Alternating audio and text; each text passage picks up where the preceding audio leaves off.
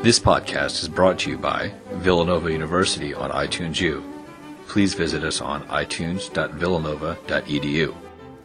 Michael Lamb established this series of lectures that brings together the Augustinian tradition and the sciences. And um, unfortunately, Dr. Lamb could not be with us this evening. He did want to come, but was not able to, uh, to make the trip. Um, so this, this series is a way of trying to interconnect um, the Augustinian tradition, the sciences, faith, and culture. Um, it's kind of a nice way to think about Augustine and his very positive take on what it meant to be in his society and to find truth wherever it could be found and to um, honor it wherever it might be found. And, and that little lead in is kind of a, a, nice backdrop for being able to introduce Dr. Victoria Sweet. Um, PhD in history, written a couple of books on Hildegard of Bingen, um, and also um, an associate clinical professor of medicine at the University of California. So, in some ways, trying to combine all that can come from the, the study of history and all that can come from the study of medicine. And I'm sure you're going to talk to us much more about how those things fit together um, in your own experience. Um, it's a particular pleasure, in other words, to have someone who is moving across boundaries, who is trying to pull out of a, a multi kind of perspective, um, something that can be offered to the world.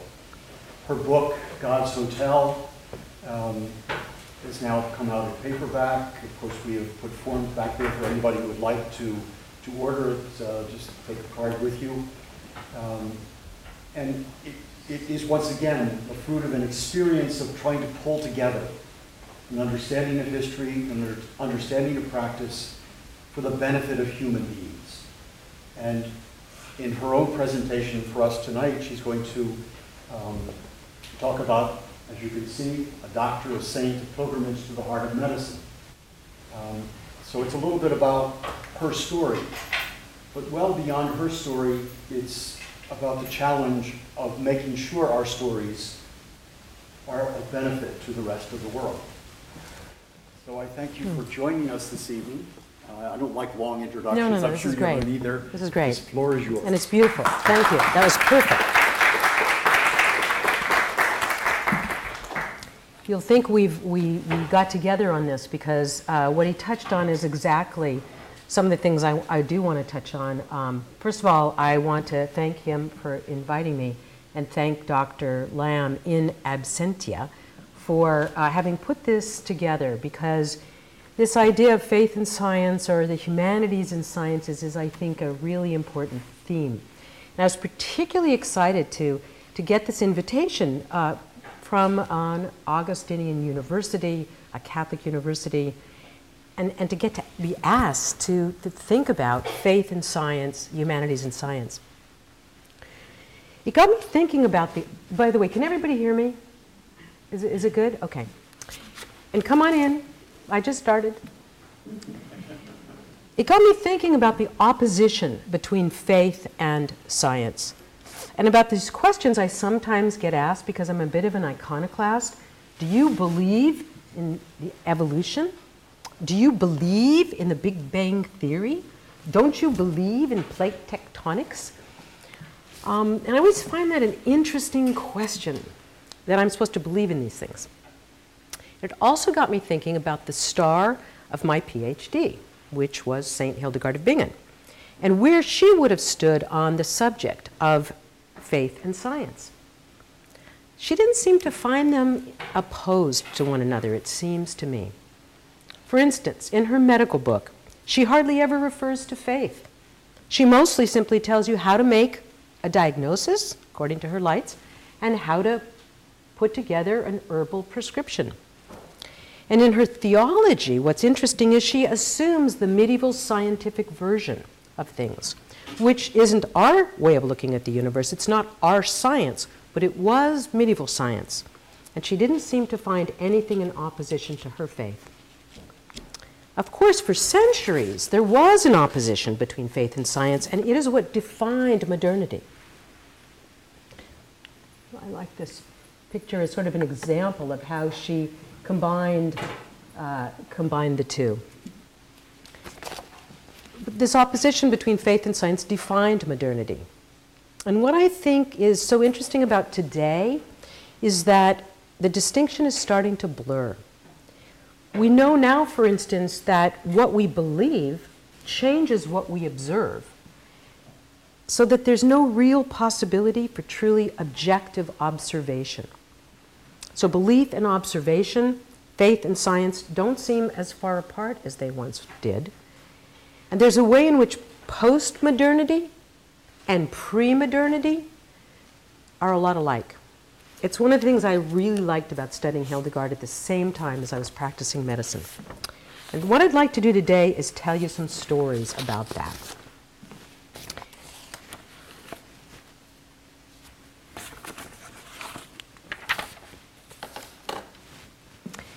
First of all, you should know can I, can I get away from this or not?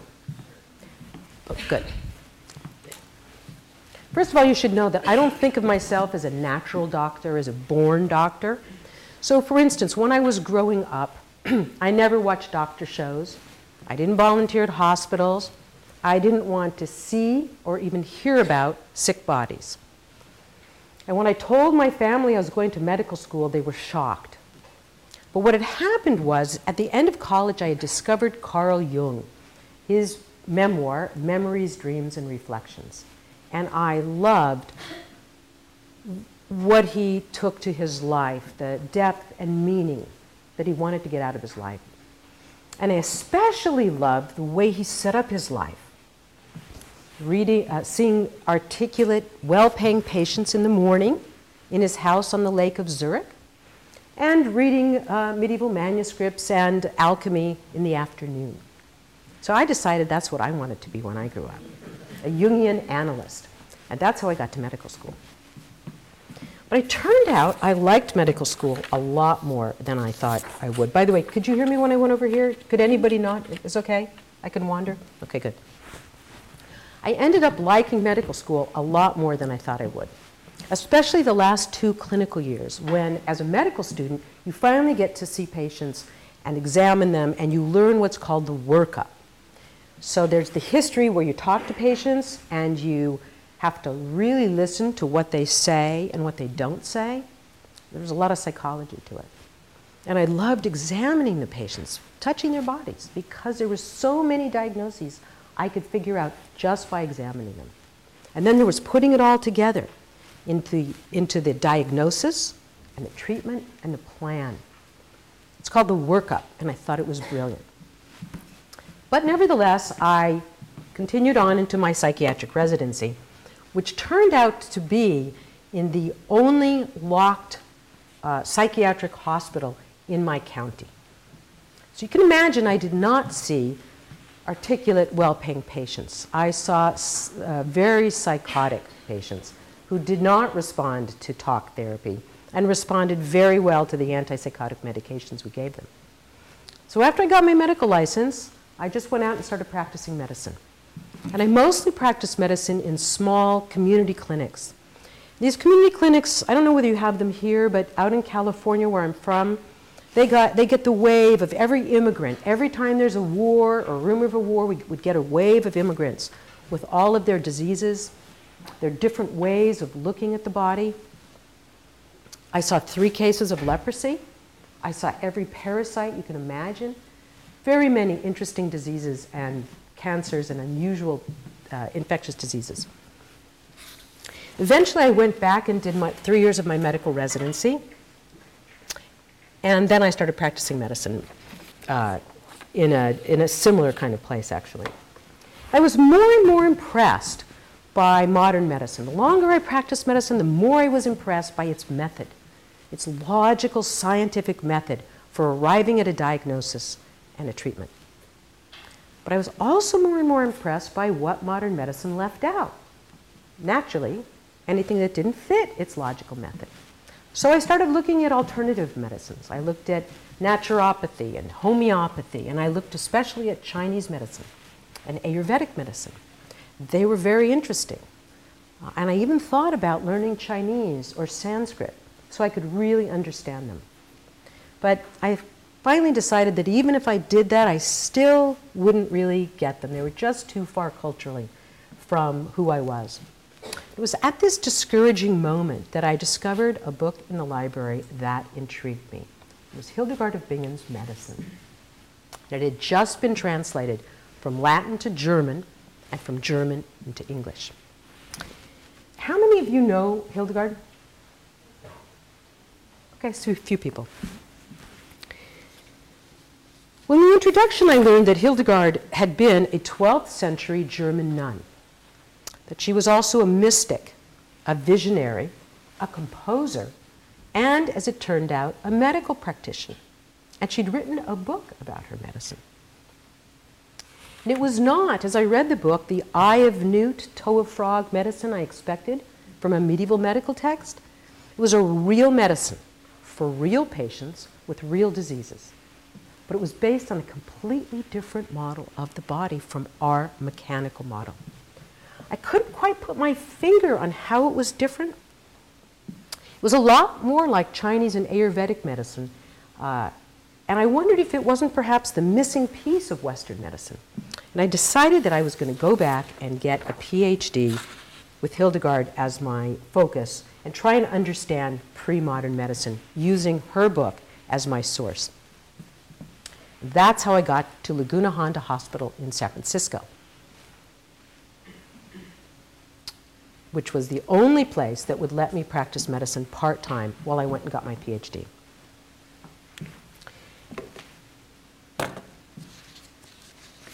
So I went over for my interview, and when I saw it for the first time, I was taken aback. It did not look like a hospital at all. It looked like a medieval Romanesque monastery. It had cream colored walls and a red tiled roof, and a bell tower and turrets. I went for my interview, and then after the interview, the medical director took me out for the tour. Well, it turned out that the hospital, she explained to me, was originally called the San Francisco Almshouse. The almshouse was how we used to take care of the sick poor before there was health insurance. The way the system worked is there, every, almost every county in the country had a free county hospital for the acutely ill and a free county almshouse for everyone else. Anyone you didn't know what to do with, you'd send to the almshouse. Now, this is not the picture of Laguna Honda that I practiced in. This was built in 1860s. It was the first San Francisco almshouse. And it's where I got the title of my book, because the word almshouse in French is Hotel Dieu, God's hotel. So that's how I got the name for the book. And it's interesting to think about the fact that we used to call hospitals God's houses or God's hotels. And you can see that in Paris, it still is called the Hotel Dieu. This is actually a very interesting place. How many of you have been to Paris? Quite a few. I bet you've all been to Notre Dame. Yes? I, I had too. I'd been many times, and I'd never noticed that right next to Notre Dame is, in fact, the Hotel Dieu, where it's been since 661 AD when it was first established. And it was always, the Hotel Dieus were always next to the cathedrals in that same parvis, right? Because they were part of the same thing. One was the physical care, one was the spiritual care. And it's still there. And what's really, let me go back here. Um, whoa. What's really interesting about it is that you can actually walk into it, the doors are wide open, and you, the, the hospital actually looks a lot like the Laguna Honda that I knew, actually, with its wide open areas, its wide open uh, halls for patients. So, as we were walking around, the medical director was telling me this for the first time I was hearing it. The hospital was huge. It was on 62 acres of land in the middle of San Francisco and we had 1,178 patients. So it was immense. And she showed me the long open wards that are called the Nightingale wards that go all the way back to when monks and nuns used to take care of the sick poor for free in the old monastic hospitals. She showed me the operating room, which looked like where Humphrey Bogart has his face redone in Dark Passages.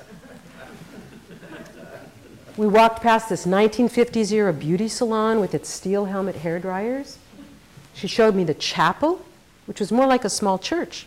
It had wooden pews, stained glass windows, and a very politically incorrect Stations of the Cross along the walls.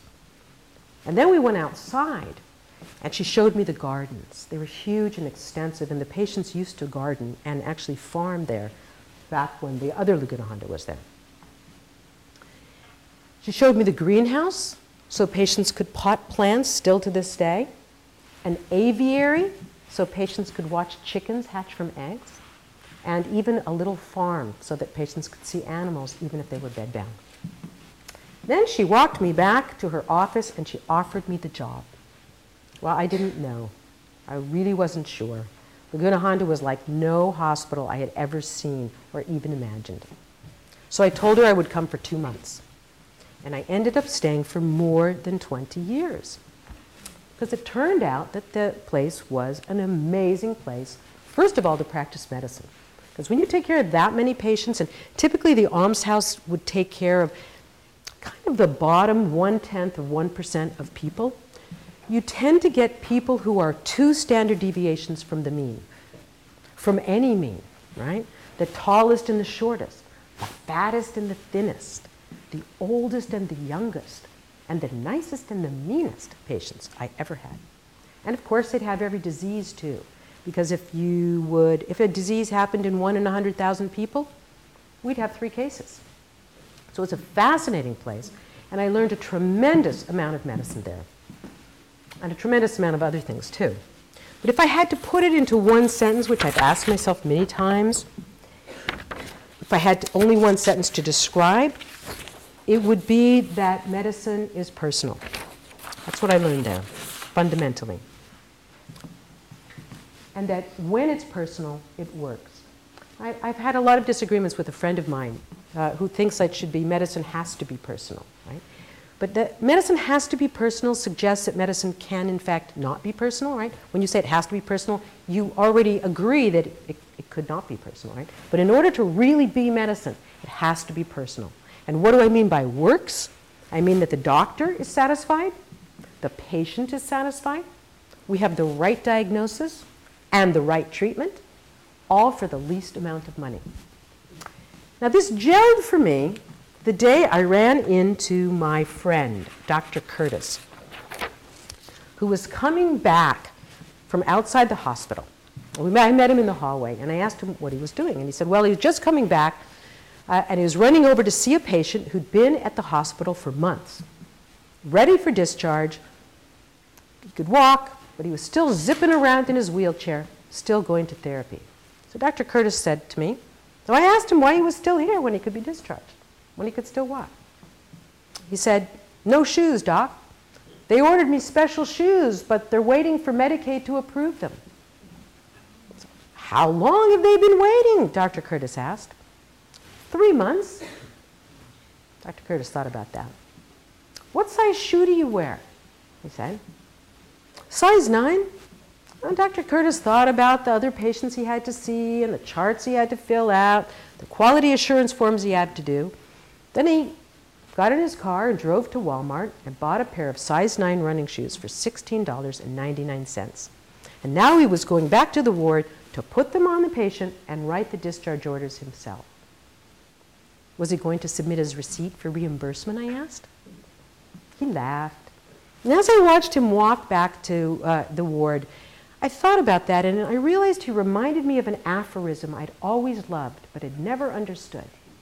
The secret in the care of the patient is in caring for the patient.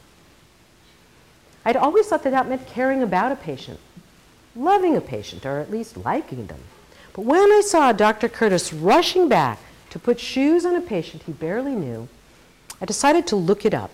And I found it in um, a journal from 1927 by a Dr. Francis Peabody to the medical, to the graduating class of Harvard.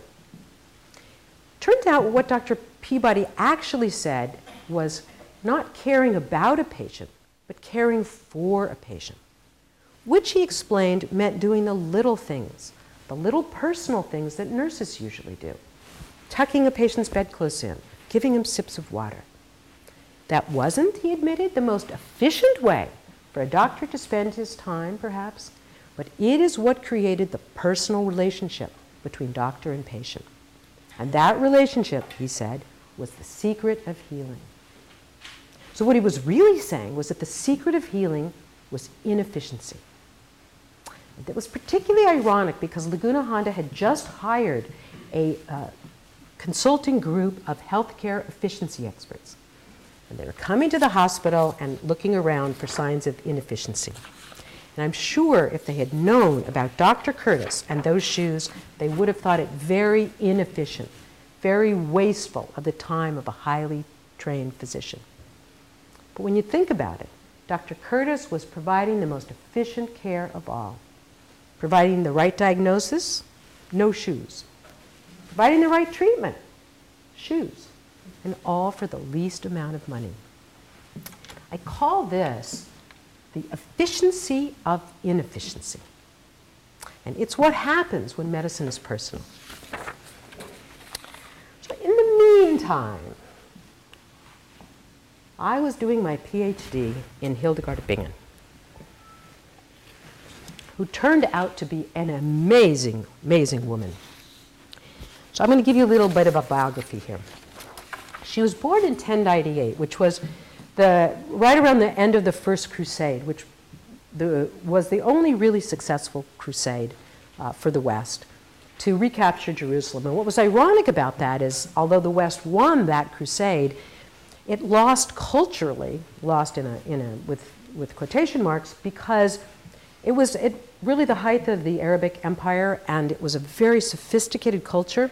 So, having conquered Jerusalem, all of that Arabic culture came into the West with the new translations that people hadn't seen for decades, of, for millennia, of Aristotle, of Plato, and also of Galen, the uh, medical specialist.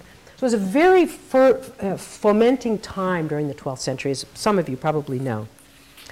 So Hildegard was born, and her life spanned the uh, entire 12th uh, century. She didn't die till she was 81. And uh, when she was eight, the family had her uh, go into a monastery where she, called Disibodenberg, where she stayed until she was in her 40s and began experiencing visions this is an example of one of her visions. Uh, was painted in her monastery while she was alive. It's a vision of the cosmos that we could talk about at the end of the talk if you wanted.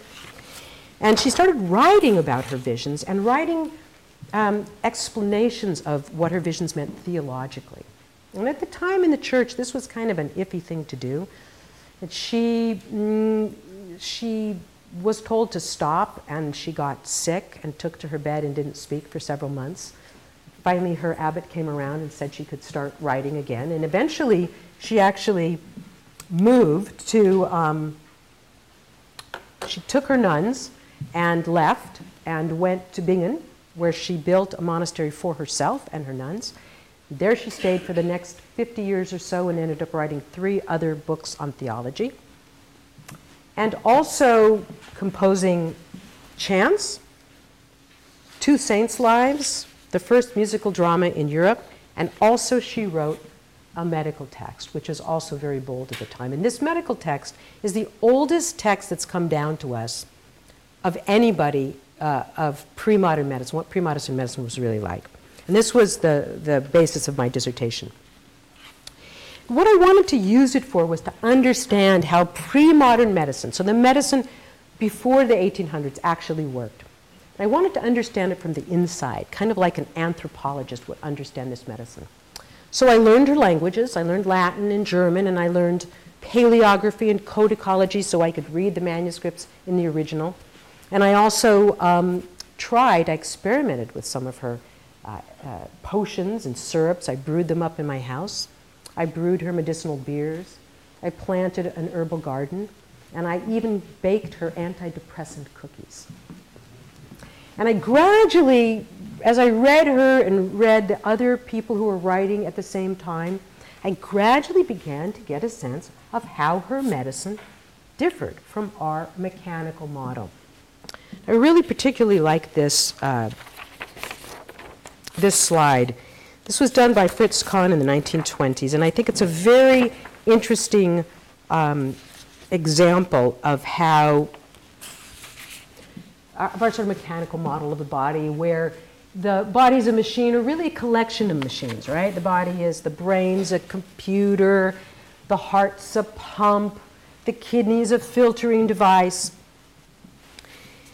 And Hildegard's model of the body was very different from a body as machine. Her idea was that the body was more like a plant than a machine. And that the doctor was more like a gardener than a mechanic.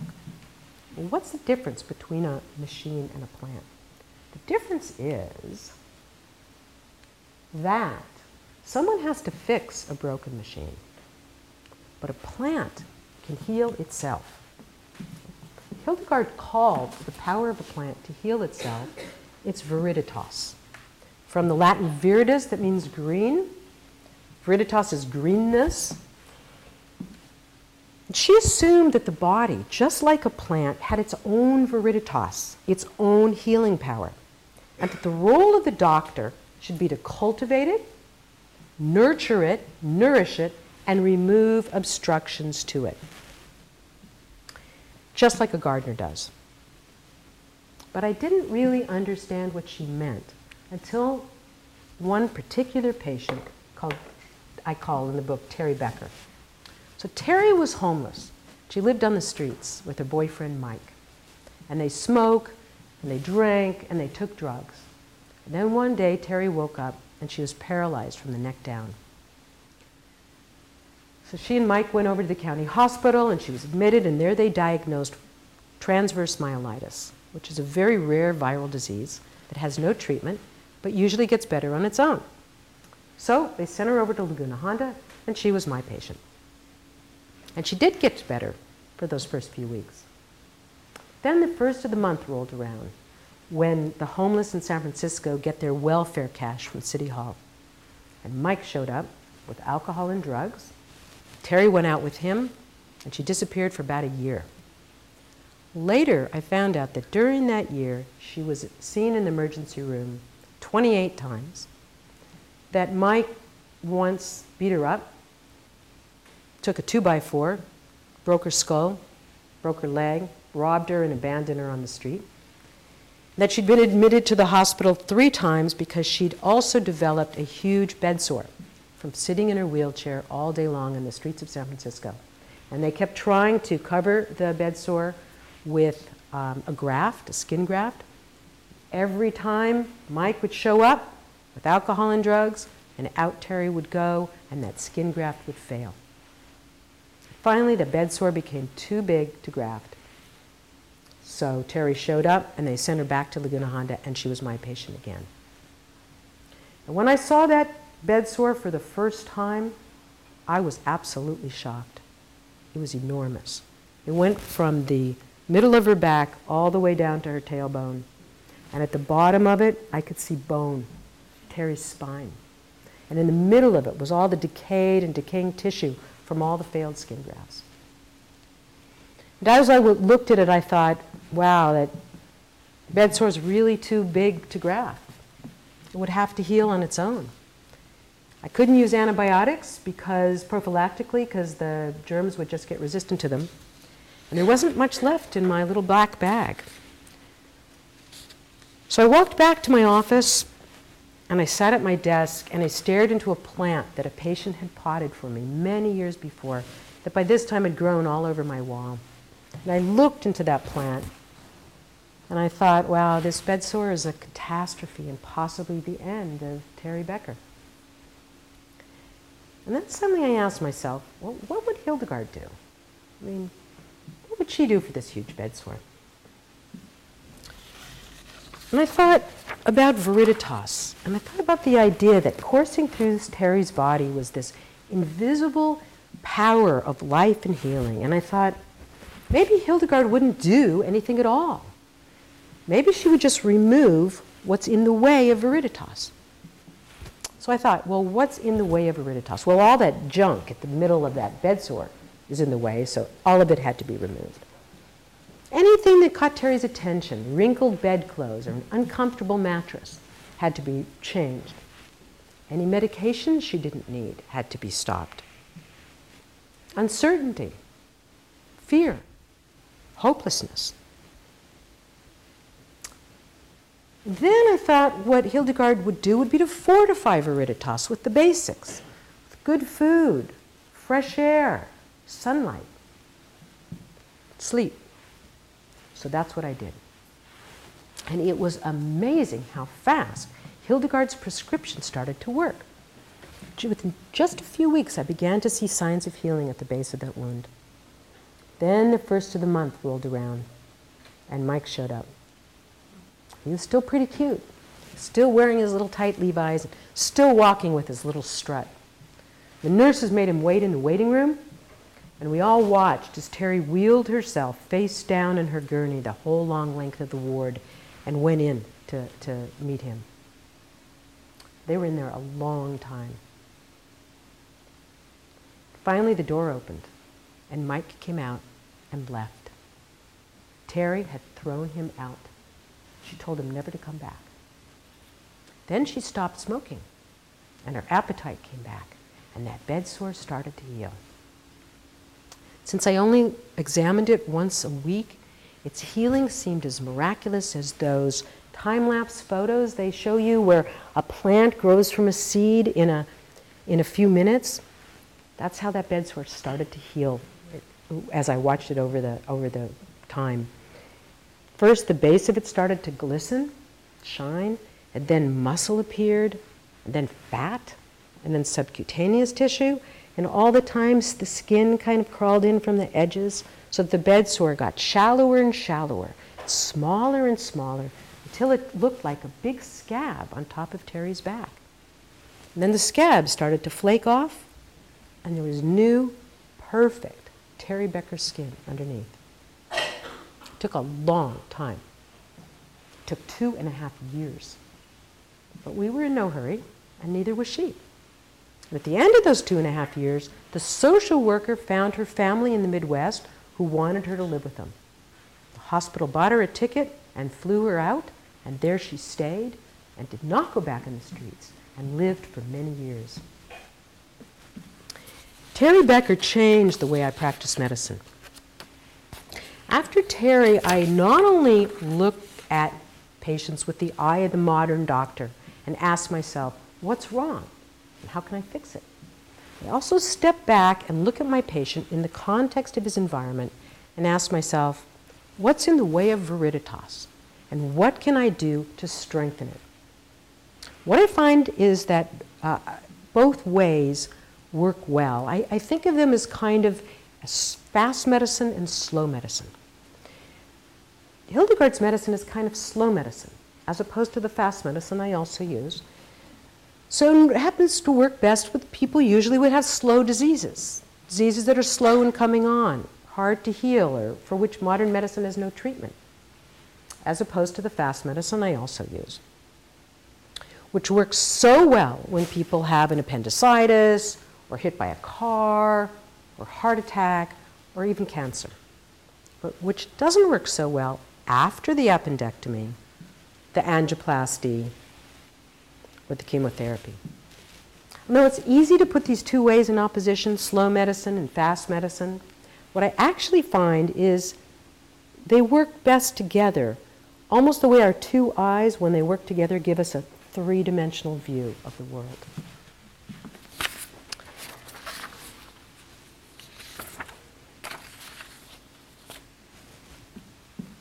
Now, by this time, I'd finished my PhD. And as a present to myself for finishing, I decided to walk the medieval pilgrimage from France over the Pyrenees to Santiago de Compostela in Spain.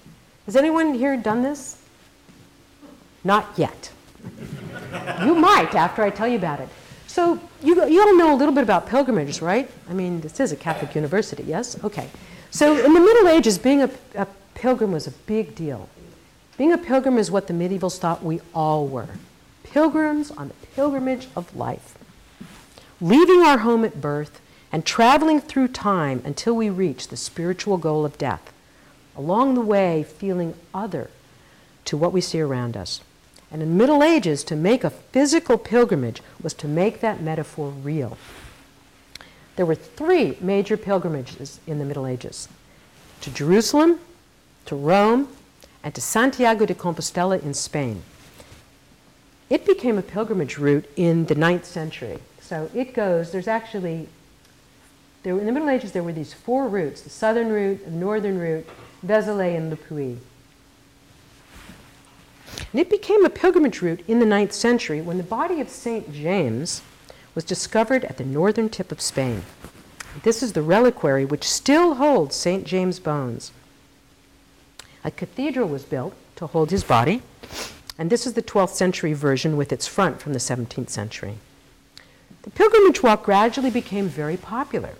So by Hildegard's time, hundreds of thousands of people were walking that route every year. In their classic attire, hat and cloak, stick and conch shell, which was the sign of the pilgrim. After the Middle Ages, though, the pilgrimage to Santiago was pretty much forgotten until the 1980s when it was rediscovered. And when I heard it was still possible to walk it in the medieval way, on the medieval paths, I was intrigued and I decided to do it. So I went with a friend from medical school, and what we did was we decided to do the walk in four, diff- four years of th- about 300 miles each. We went in early September, which is a beautiful time in France and Spain. And every year we went back to exactly where our footsteps stopped the year before. We would put on our last year's clothes, lift up our walking sticks, and take the next step. And as soon as I heard the click of my stick on the path, I would be right back in that space of pilgrimage, right back where I'd been the year before, as if only a night had passed. Every year I learned something special that I took back to Laguna Honda. And I'll read you about what I took back to the hospital that second year from the book. The second section of the pilgrimage starts in the area of France known for its white limestone, the Causse. The Causse makes beautiful churches and castles, but hard stone paths that heat the pilgrim's feet and reflect white hot light into the pilgrim's face. It's also a depopulated part of France. Its villages are nearly empty, each one with a World War I monument that explains the emptiness. Entire families of sons wiped out at the Battle of the Marne, the Battle of the Somme. Rosalind, this was my pilgrim friend, and I could walk for hours without seeing anyone, although the countryside was still cultivated somehow, with green farms and truffled oak forests. The experience that most stayed with me that year was our longest and hardest day. There was 12 miles to our lunch stop and 8 miles to our evening shelter, which was a monastery that still offered pilgrim hospitality. It was the middle of a heat wave and hard going, and we didn't get to our lunch stop until 2 p.m. We lunched on the bread and cheese that we'd carried, drank some water, and hurried along. Because the rules of the monastery were strict. Supper was 7 p.m.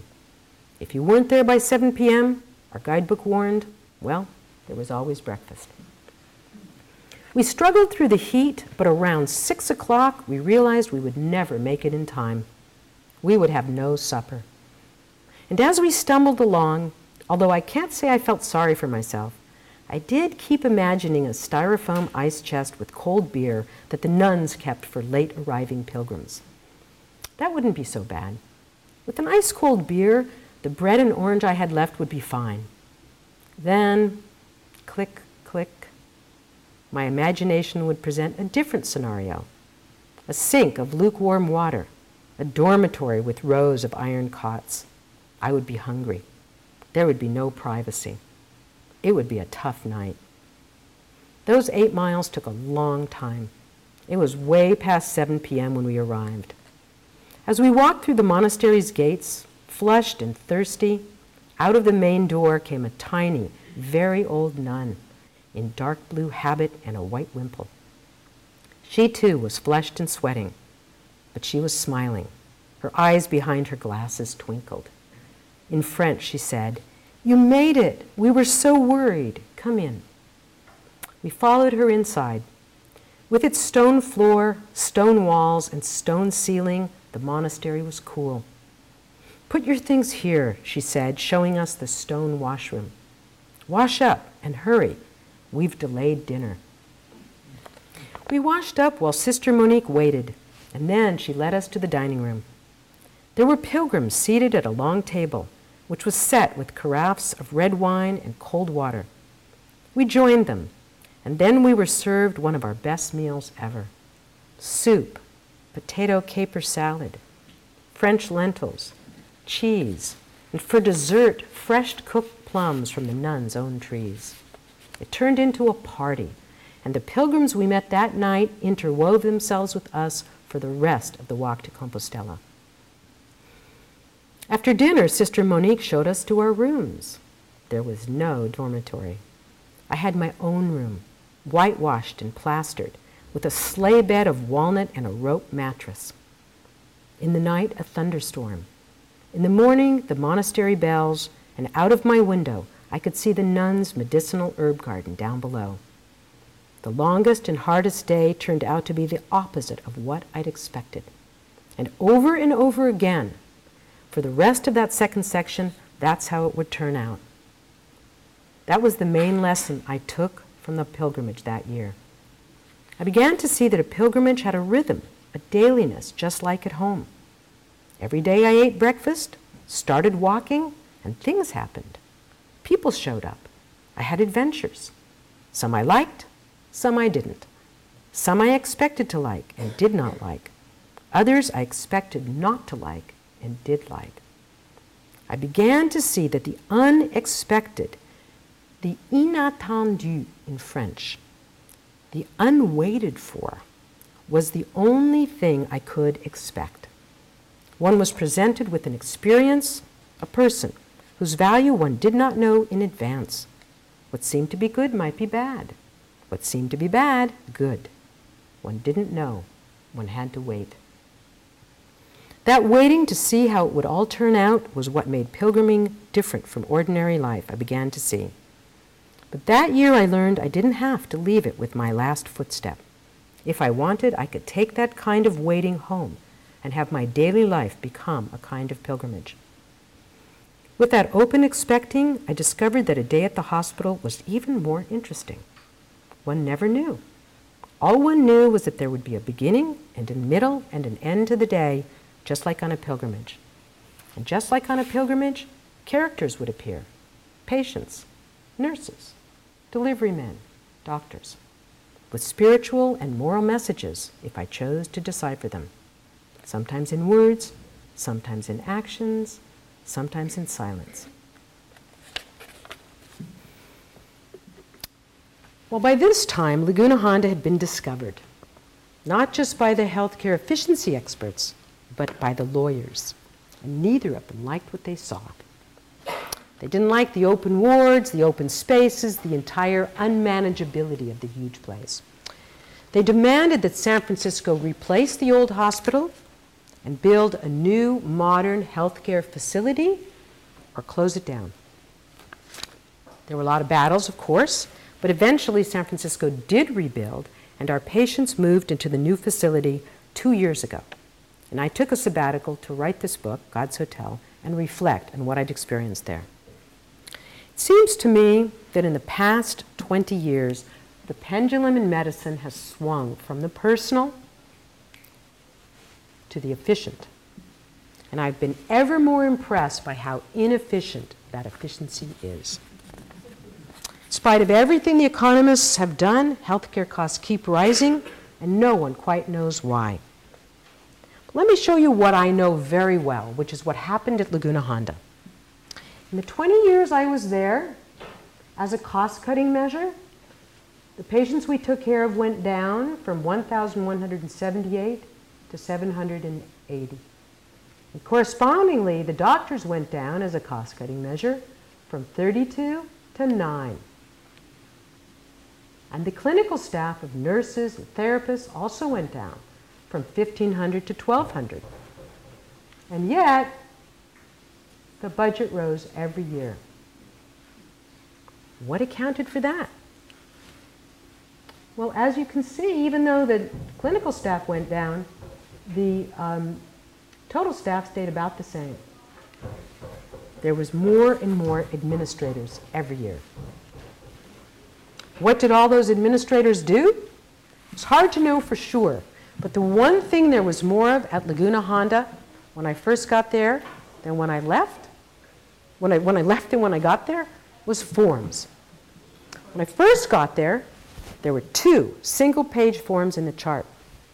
By the time I left, the day before I left, I pulled a chart out randomly and I counted. There were 43 forms. And they were three page forms, five page forms. There were some 20 page forms in that chart. This is the little thing I put together uh, right before I left. Okay? And so you can see there's the patients going down, and there's the doctors going down, and there's the clinical the uh, staff staying about the same, and the budget going up every year. And this red line is the number of forms. And as you can see, if present trends continue, by 2024, there will be no patients at Laguna Honda. There will be two doctors. There will be 1,400 FTEs, a budget of $275 million, and an infinite number of forms. I call that doing less with more. Okay? And I don't think you can blame the administrators. They're just reacting to the regulations raining down on us. But I do think we could recognize that it's not what we meant to happen at all. At Laguna Honda, at any rate, what happened was that in the interest of efficiency, we became inefficient. In the interest of putting the patient first, we ended up having to put the real patient last.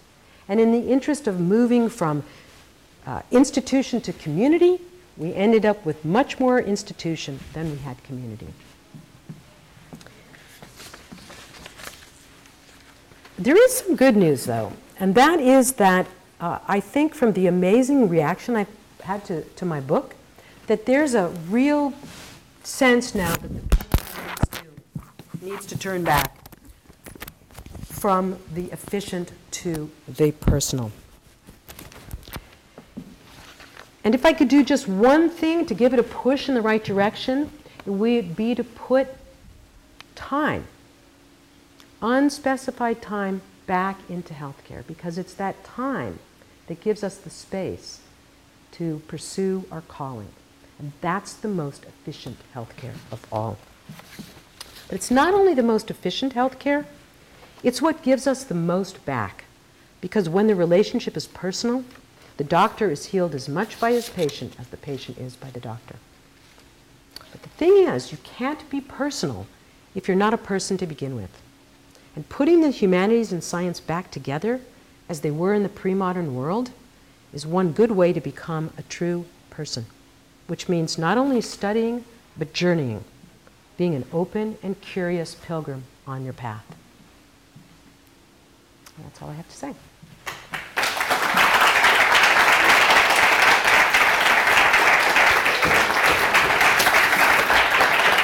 Ready?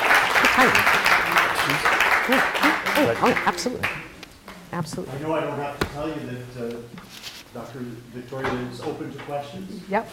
Or comments or disagreements or, or, or, or if anybody has a good joke. yeah. And any answers, any solutions to this problem, I'm really, really open to.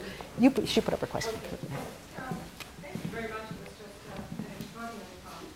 Um, You talked a lot about medicine, a lot about science. And Yes. of course, Hildegard is one of my favorite people. But you didn't mention spirituality very much, yet it was through everything. You had integrated it so well in terms of just even talking about the person and the patient. And um, the myriad ways of of healing in the presence. So I found it kind of fascinating that even though you didn't mention it, it was perhaps your starting point in some way, or what you found along the way. Well, there's, you know, the book is sort of a summary of, there, there's a lot more in the book. Of course, I had to pick and choose. And one of the things that happens, happened in reality, and also so it happens in the book, is uh, I wouldn't say it was exactly more explicit, but I didn't start out with thinking it was going to be this way. I really did get to Laguna Honda purely accidentally. And over the years, these things kind of gradually came to me. So I talk, for instance, uh, about community and the sense of community. So I, I am somewhat more explicit uh, in the book, but I talk about the community of the place that was a community, a real community, uh, with the real meaning of the word community, which actually comes from uh, wall, the word wall, to build a wall around. Right? We actually had a wall that was built by patients in 1917 because the original superintendent of the place, who was there for about 50 years, felt it was really good for patients to work if they could. So they were throwing away the um, cobblestones of the streets of San Francisco, and he decided that the patients, he would pay the patients to take the cobblestones and build a wall around Laguna Honda. So the property has a wall built by patients from 1917 of cobblestones of San Francisco, and it creates, it, and it's part of its it's sort of metaphor for the sense of being a community inside a wall, and everything, you're sort of stuck with each other, right? So community was one principle I learned there. Charity was another principle I learned, right? Um, and integrity. Those were three fundamental principles I learned. The whole place sort of seeped it. It was, it was a very strange, and I think it had something to do with the fact that it really did look like a medieval Romanesque monastery, inside and out. It had these, these layers. I mean, there's something about being in that kind of space. So it was actually a very spiritual place, and people knew about it. I wasn't the only person to come for two months and stay for 20 years. For a long time, I thought that was just me. But as I gradually began to realize, I talked to somebody. Finally, I started asking everybody that I met at the hospital, How long have you been here? 20 years, 30 years, 40 years, 50 years. And I'd say to them, And how long did you think you'd come when you first got it? Oh, a year, two months, a couple of years. Nobody ever said they would, had come for more than five years. And sometimes it started asking people, Well, why did you stay so long? And people couldn't really talk about it. They just really couldn't. And I think so that's sort of hidden in the book because it's, hard to find a word for what happened there, but it was in fact really there. Just this sense of things. And so it's interesting to compare it to the new place because we did move in two and a half years ago. And I'm, I haven't been back there as a doc, but I go back there regularly to, to kind of hang out with people, and it, it has a very different feeling.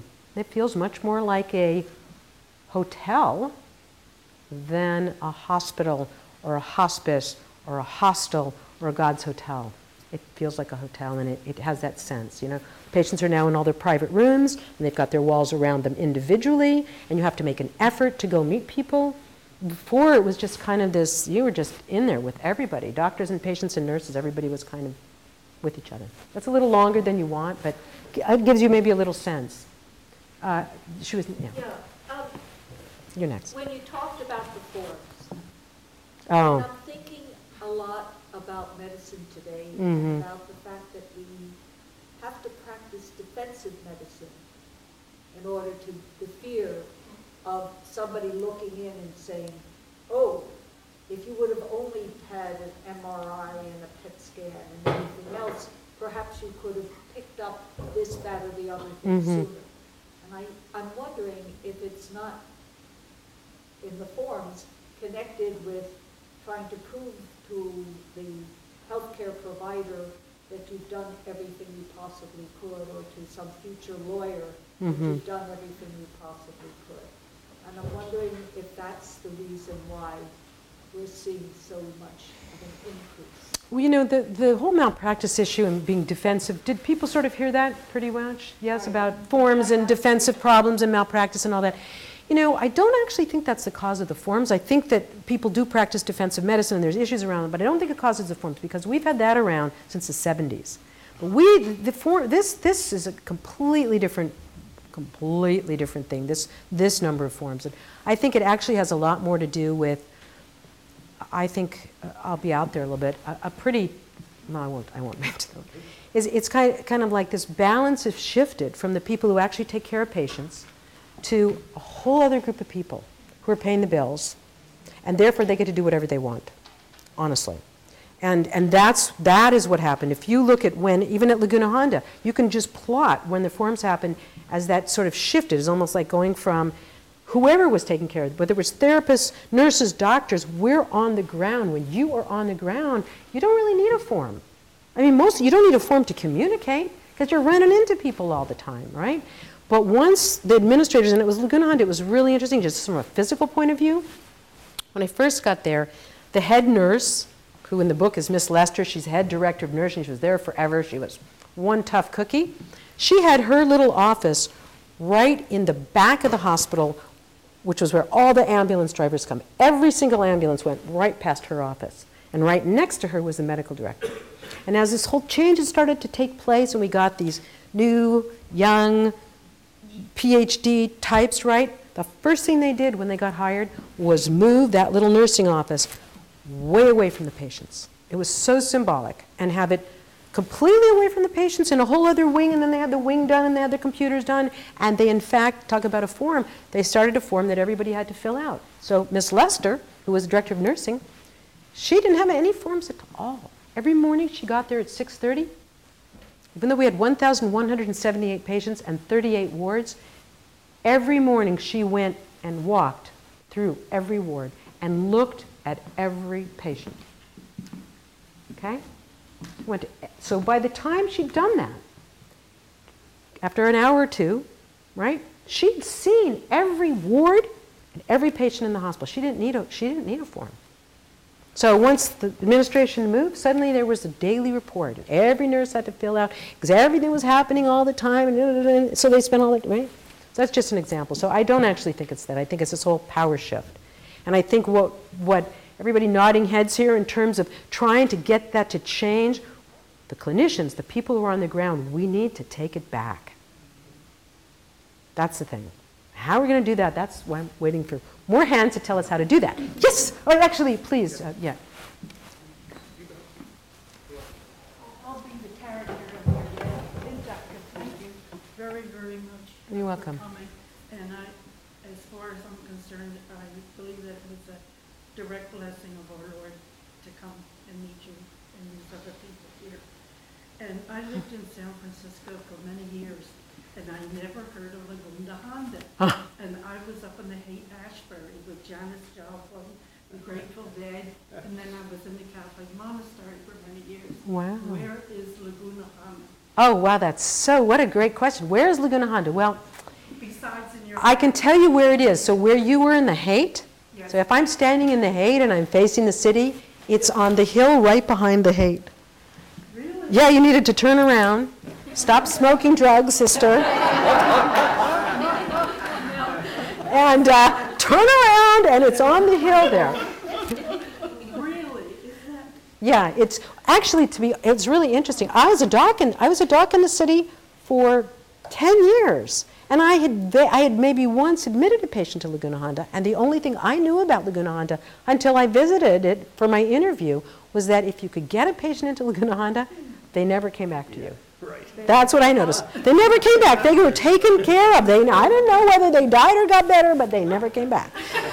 And so I had never seen the place either until I was driving and I was being like, oh my God, you know, like, how they hide that? Because it's on a big old hill and it overlooks the ocean and it's just enormous. But so most San Franciscans who've, both native San Franciscans and I'm not a native San Franciscan, know of Laguna Honda. And it's actually, it's been a pet of Laguna Honda for since the 1850s. And I, the whole history, there's a whole other piece that I haven't gotten to, I've written, but, you know, and it's, it's just, I'll tell you one little, it's sort of the pet of Laguna, of San Francisco. So it's always been taken care of. So I remember reading something in the 1880s. There was the Ladies' Fruit and Flower Mission. And it was their mission was to, to bring fresh fruit and flowers once a week to the patients of Laguna Honda. And I, I just got a kick out of that, right? It was always in there. The, it's been fun doing research on it because there's this whole feeling, this sense of charity, this sense of community, this sense of taking care of those less fortunate to you, and that it's a blessing for the person who does it. I mean, that's kind of what's been missing from this whole healthcare providing health. They don't, that's what they don't understand. It's not just a relationship, it's an interactive relationship that has its own beautifulness about it. And it's not just about this sort of like, you know, all the quality assurance. It makes me crazy. But anyway, so that's where it is. Okay? Well, uh, thank you very much. You're welcome. I suggest that uh, you buy your own insurance company and gather around many, many uh, of your uh, fellow physicians and nurses and the entourage can start your own gig. Okay, that's, I'll take that under consideration. You, sir. Um, I'm happy I went after her because um, I'm not native, but I did live in San Francisco for many years. And I never knew. I've never And it's one of the things that broke my heart when I was reading the book. Oh, wow. It's like, oh my gosh, Mm, I would have, got- you know, and. Yeah. um, uh, So I really, I was- I really enjoyed your book, but one of, the- one of, the- a few things came up and um, you had mentioned uh, at least a couple times in the book, I think, that, you know, how you get these patients and it's just like, oh my gosh, how did someone miss this? Yes. Where mhm, they came from. mhm, And you mentioned B12 a couple of times. mm, And um, it's interesting because I think, you know, they find in a lot of addicts and, you know, alcoholics. mhm, yes. Quite low. Yes, that's right. And is that something that, like, is that what accounted for the alcohol, alcoholism and and the drug addiction? Or was there something else other than an intrinsic factor or whatnot where this B12 thing was going undiagnosed? Because I've heard about it in other places as well, where all of a sudden someone goes, oh my gosh, the B12, B12 level. Um, Well, um, I would say this. I didn't find too much. So, so the bottom line is it's, it's well known that B, B, B12 deficiency is a cause of dementia. Okay?